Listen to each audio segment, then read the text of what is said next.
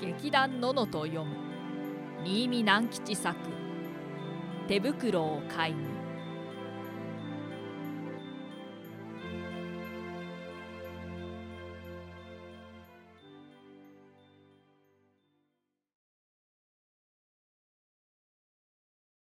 寒い冬が北方から狐の親子の住んでいる森へもやってきました。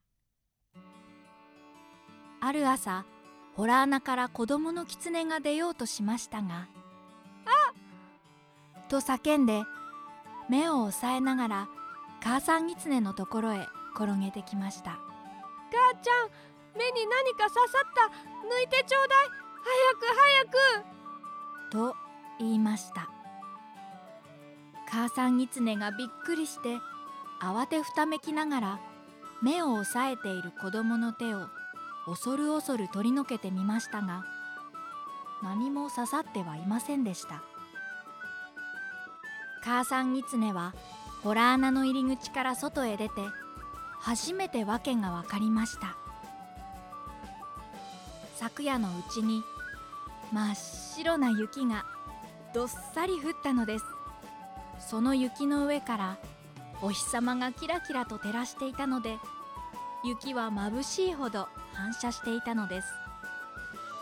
雪を知らなかった子供の狐はあまり強い反射を受けたので目に何か刺さったと思ったのでした。子供の狐は遊びに行きました。真綿のように柔らかい雪の上を駆け回ると雪の子がしぶきのように飛び散って小さい虹がスッと映るのでした。すると突然後ろでドタドタザーッとものすごい音がしてパン粉のような粉雪がふわーっと子狐に追っかぶさってきました。子狐はびっくりして雪の中に転がるようにして10メートルも向こうへ逃げました。何だろうと思って振り返ってみましたが何もいませんでした。それはもみの枝から雪がなだれ落ちたのでした。まだ枝と枝の間から白い絹糸のように雪がこぼれていました。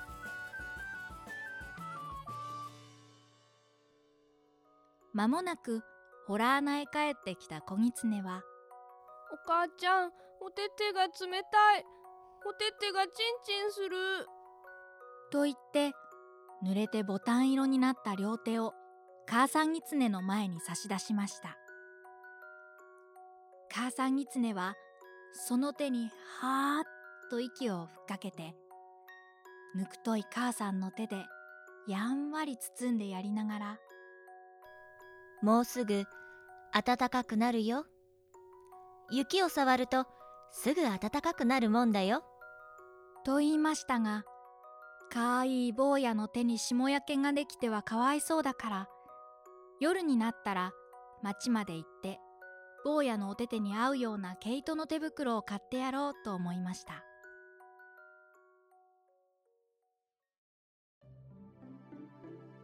暗い暗い夜が風呂敷のような影を広げて野原や森を包みにやってきましたが雪はあまり白いので包んでも包んでも白く浮かび上がっていました。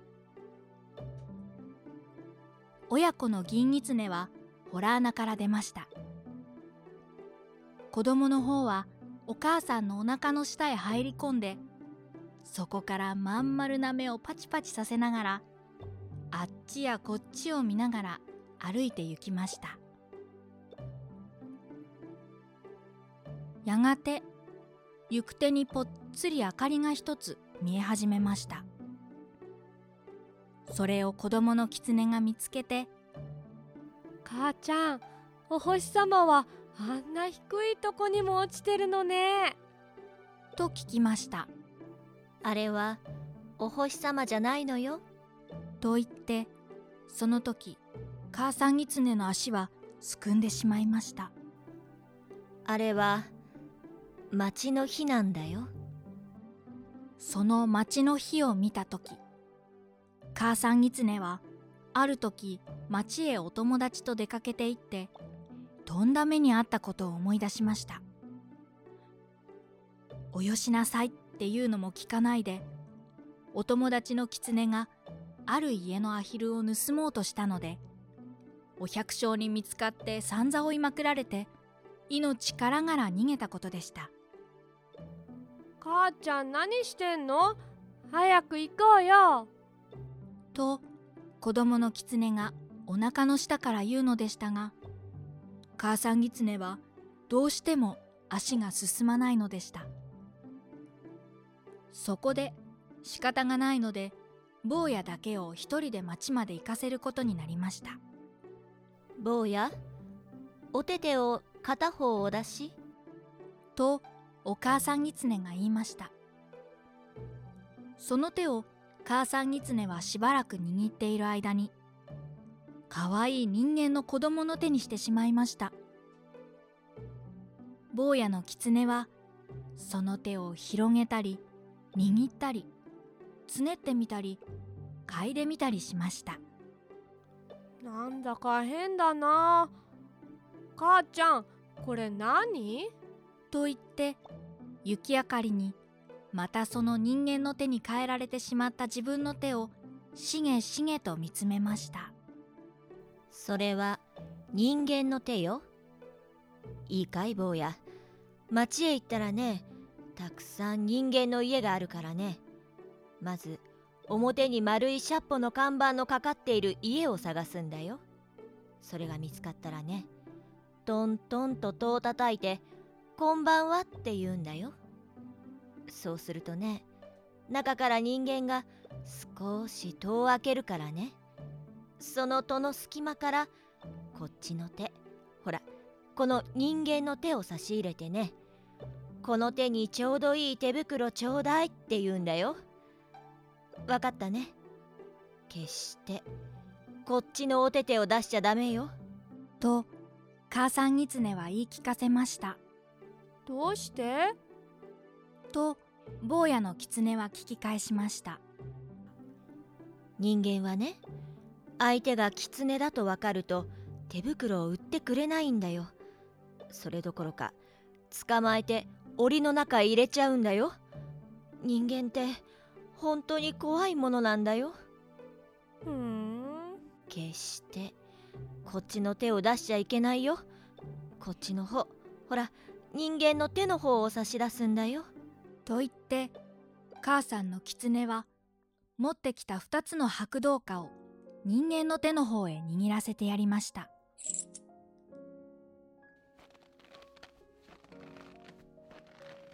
子供の狐は町の火を目当てに雪明かりの野原をよちよちやっていきました。初めのうちは一つきりだった火が二つになり三つになり果ては塔にも増えました。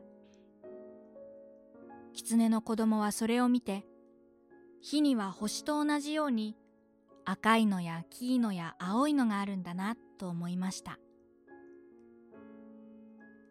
やがて町に入りましたが通りの家々はもうみんな戸を閉めてしまって高い窓から暖かそうな光が道の雪の上に落ちているばかりでした。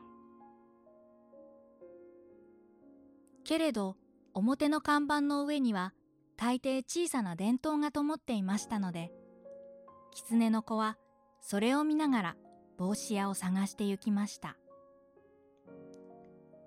自転車の看板やメガネの看板やその他いろんな看板があるものは新しいペンキで書かれあるものは古い壁のように剥げていましたが町に初めて出てきた小狐にはそれらのものが一体何であるかわからないのでした。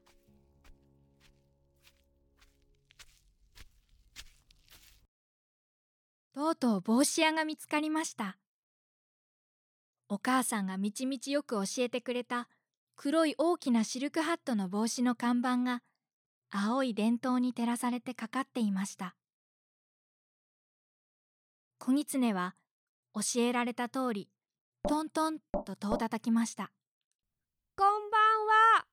すると中では何かコトコト音がしていましたがやがて戸が一寸ほどごろりと開いて光の帯が道の白い雪の上に長く伸びました子狐はその光がまばゆかったので面食らって間違った方の手を。お母様が出しちゃいけないと言ってよく聞かせた方の手を隙間から差し込んでしまいました。このお手手にちょうどいい手袋ください。すると帽子屋さんはおやおやと思いました。狐の手です。狐の手が手袋をくれというのです。これはきっと木の葉で買いに来たんだなと思いました。そこで先にお金をください。と言いました。小狐は素直に握ってきた白銅貨を二つ帽子屋さんに渡しました。帽子屋さんはそれを人差し指の先に乗っけてかち合わせてみるとチンチンと良い音がしましたのでこれは木の葉じゃない本当のお金だと思いましたので棚から子供用の毛糸の手袋を取り出してきて小狐の手に持たせてやりました。小狐はお礼を言ってまた元来た道を帰り始めました。お母さんは人間は恐ろしいものだっておっしゃったがちっとも恐ろしくないや。だって僕の手を見てもどうもしなかったもの。と思いました。けれど小狐は一体人間なんてどんなものか見たいと思いました。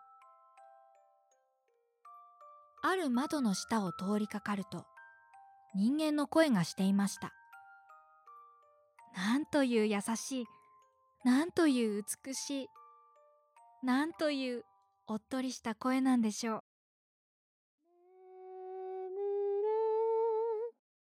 眠れ母の胸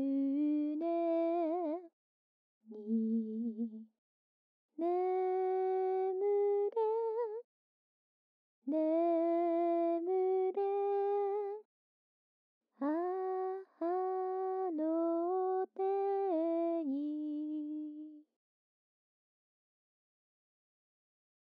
小狐はその歌声はきっと人間のお母さんの声に違いないと思いました。だって小狐が眠る時にもやっぱり母さん狐はあんな優しい声で揺すぶってくれるからです。すると今度は子供の声がしました。母ちゃんこんな寒い夜は森の子狐は寒い寒いって泣いてるでしょうね。すると母さんの声が森の子狐もお母さん狐のお歌を聞いてホラー穴の中で眠ろうとしているでしょうね。さあ坊やも早くねんねしなさい。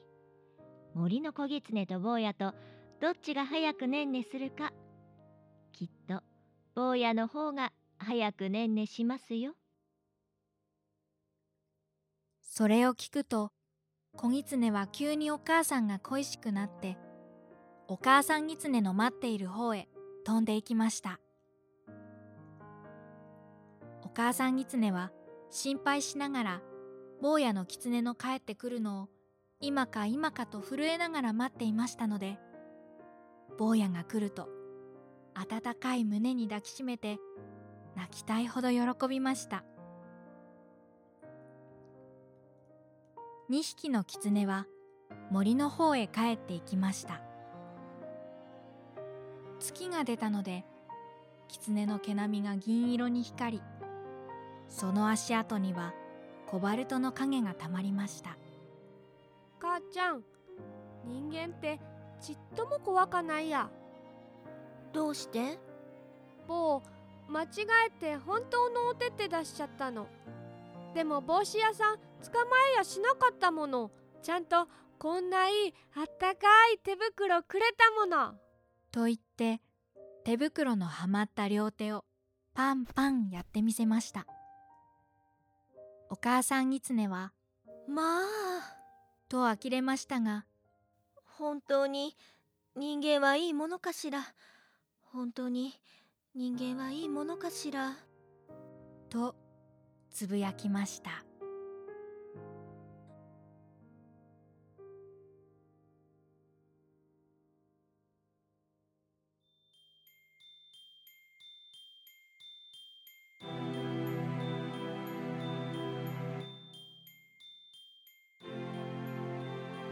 劇団ののと読む。新見南吉作。手袋を買いに。語りノア・ノエル母狐。鏡もちこ小狐。鈴木よし子。帽子屋。栗田バネ。テーマ音楽。鈴木悟。以上でお送りしました。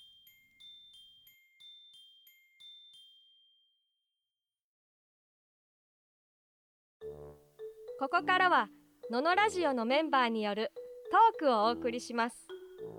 作品を読んでそれぞれが感じたこと稽古や収録の裏話などをゆるーくお伝えします。内容はあくまでも私たちの個人的見解です。よろしければ皆さんのご意見ご感想もお聞かせください。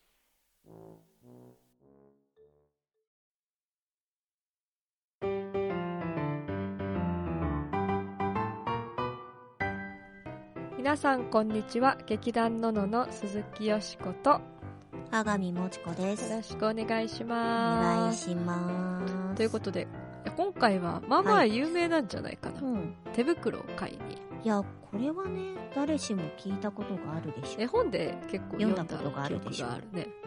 でもこれが新見南吉でゴンギツネと同じ作者っていうの結構意外じゃない、意外ですよねなんか同じ狐が主役でもこうも違うのかっていう、うんねえ。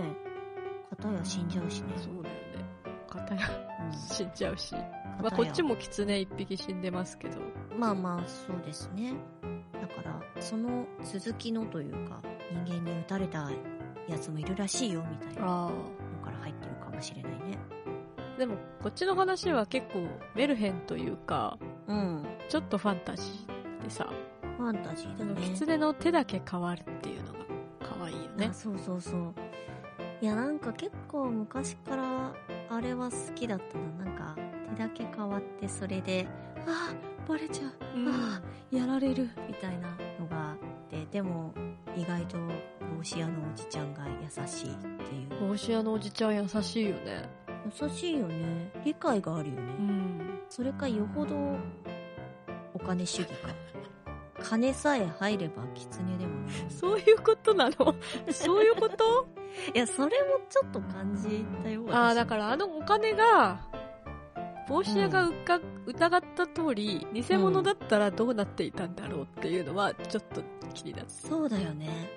だってさあれでさよしあのなんかチリンチリンって鳴らしてさ、ああちゃんとあのお金だねっていうのが分かったけどさそれで葉っぱだって分かったらさその場で撃ったかもしれない。やっぱそうなのかな。だからなんかいや帽子屋が優しかったと言えるのかそれとも。ーそう分かんないよね。だからなんか関係性はなんていうかさうん。狐文化を狐文化として受け入れてるわけじゃないんだよね、やっぱりこう人間が使う通貨を介して関係している状態そうだね。なところがちょっと面白いなと思った。独特の関係性、そうね。でもそれは異文化交流でも一緒なのかな、海外とでも結局お金があれば交流できるよねっていう金とかだったら交易ができるみたいなのと同じ関係なのかもしれない、うん。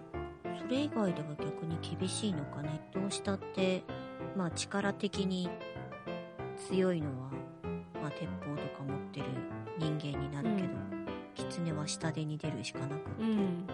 でももっと人間の側が強かったらたとえお金を持ってきても撃ち殺すっていうパターンもあるわけじゃん、そうね本当に関係が悪かった。ら多分例えば植民地と支配している国とかだったらさどんなにさ植民地側がお金を持っててもとりあえず奪えばいいやっていう関係もあるわけじゃない？あだからそういう意味ではちょっと対等に近い。うんなんだろう。だ受け入れてる感じはあるよね。うん。あそこで。まあまた狐がやってるよみたいな。うんお金が本物ならいいやみたいなやっぱそこだと思うんだよね。それがやっぱ今回は母狐そこは良かったですね。賢かったですね。そうよね。うん。その本物のお金はどこから手に入れたんだやっぱ自動販売機の下とか漁るんじゃない？そういう。違うかだっていや自販機まだなないわよ。あるでしょ。あでも落ちてたお金ね。のかな？まさか騙して取ったんじゃなかろう。うんなんで持ってったのかは気になるよね。あんまり人里に近づかなさそうなお母さんだもんね。そうそうそうそうそうやっぱり拾ったやつなのか俺本物持ってたからよかったよね。いやあと偉いのがさやっぱ母狐はさあの買うっていう発想じゃんああ、奪うじゃなくて確かにそうだね。なんか盗みになんか今までのさあのちょっと悪しでかしそうな狐だったらさ、もう全然うまいことあの盗みに入ってちょろまかしてこようぜみたいなこと言ってもいいの確かに。買うっていうことをちゃんとできるうんうんうん社会性のある母親だ。そうそうそうそうだからそれが、まあ、人間にひどいことをされたからされないようにの自衛の手段としてすでに先回りしてお金を用意しておいたのかどうなのかん。でもやっぱそれを考えると、その人間側もお金を返して狐と繋がれる関係だし、狐側もそのなんか人間の生き方というか、社会の作り方みたいなのをちゃんと知って、ある程度そこにこう、親しんでいるところがあるよね。そうそうだからなんかまあ最終的にさいやお母さんが言うほどそんな怖くなかったよみたいな、小狐の方はまあ好意的に捉えるうん。じゃない、人間のこと。をなんかそれもなんだろうますます共存の道を選んでいるとういうかん次の世代はまた捉え方がさ、変わるそうそう次のそうそうそうそう。なんかなんかもっとうまいことを人間にとって不利な方向に動かなければうまくやっていけるのかもしれないみたいな。うん狐の中で人間とのうまい付き合い方を見つけていく世代うんなのかもね。なもしかしたらさそのまあ狐の私とかじゃさなんか尻尾が見えてるから分かったとかあるけどさ、うん。まあその狐側もさ人間とうまいことやるその術をさ完全に身につけていて、もう完璧な人間として住んでいるかもしれないよ。そうか。そしたら化かされることはなくなるもんね。そうそうそう。化かされるどころかもう人間としてさ生活してる。たぬき合戦ポンポコの狐陣営じゃないですか。そうだね。だから、あそこでだってさ、狐が、小狐が正しい手を出してたら、うん。事象としては狐にまあ化かされてるんだけど、帽子屋としては狐に化かされたっていう体験にはならないもんね。うん。ちっちゃい子供に売ったっていうそれだけのことそうだもんね。だね。うん。なんかその手袋を買いにのだ中だけではまあ狐の手間違って出しちゃったけどうん。まあなんとかなりましたみたいな、うん。うん人間そんな悪くないっていうのでまあ成り立ってるけどね。そうだでも全然成功パターンだってありえるから。なんと、じゃあ、そうだね。今もリモートで会話している相手には尻尾が生えているかもしれない。そうよお互いうん。そう考えるとちょっと面白いね。いやなんか結構そういうの考えるの好きだな 夢がある。そうそうそうそうね妄想しちゃうよねそう、今回聞いてて、あれって思ったのが、あの、最後の方に、あの、人間の親子のシーンがあるじゃない？合いますね。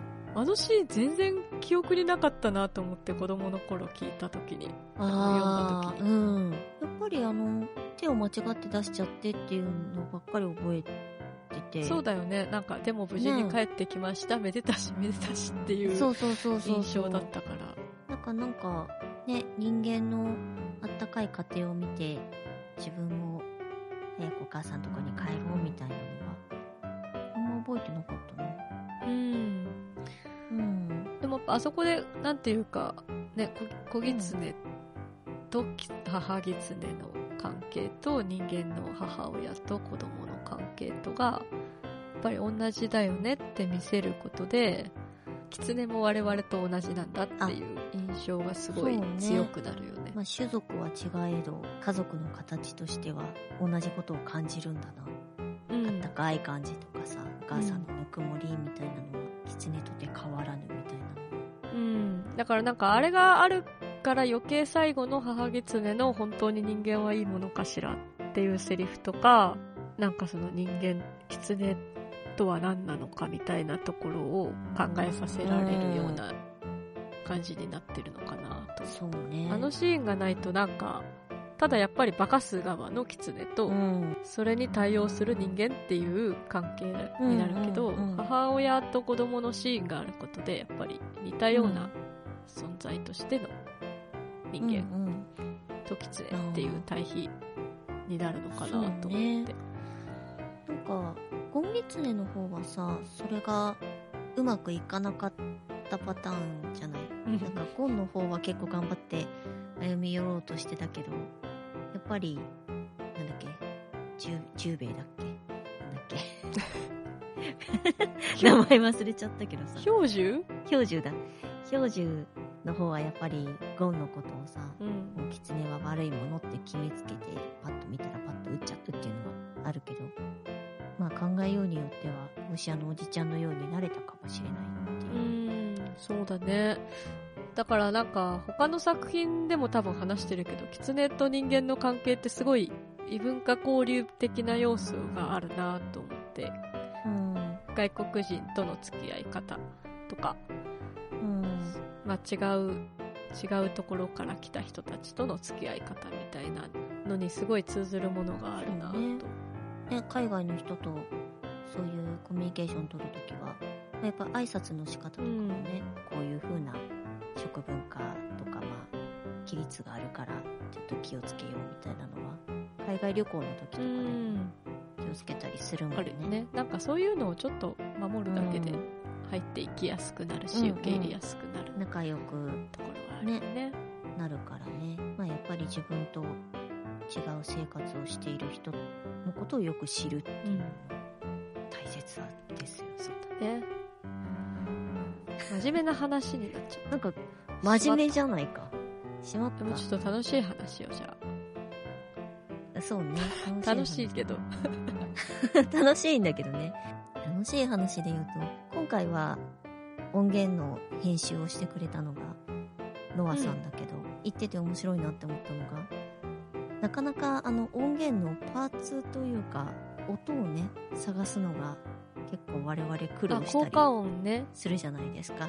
効果音。なかなかしっくりくるのがなくって。で、今回も、なんか雪の落ちるうん最初のシーンだねドサドサってやつそうそうそうそう。あれがなかなかしっくりくるのがなくって、一番良かったのが、私が収録した時にマイクにドンってぶつかった音だって。なんかあれといくつかを混ぜて作ったって言ってたね。ね全然そんなの分作かんなかった聞いた時。そうそうそうそう。って感じまあ言われたからさ、そうなんだと思って聞いてみたけどさ、全然言われなかった全然わかんないよ。ねうん。うん。すごい。発想がすごい。発想がすごい。でなんか狐の物音って全然効果音として落ちてないんだよね。あー動物の音音っていうか鳴き声難しいよね、これっていうドンピシャのって絶対ないからさ。もう我々やってるもんね。人間が結構やってる結局その方が早いっていう。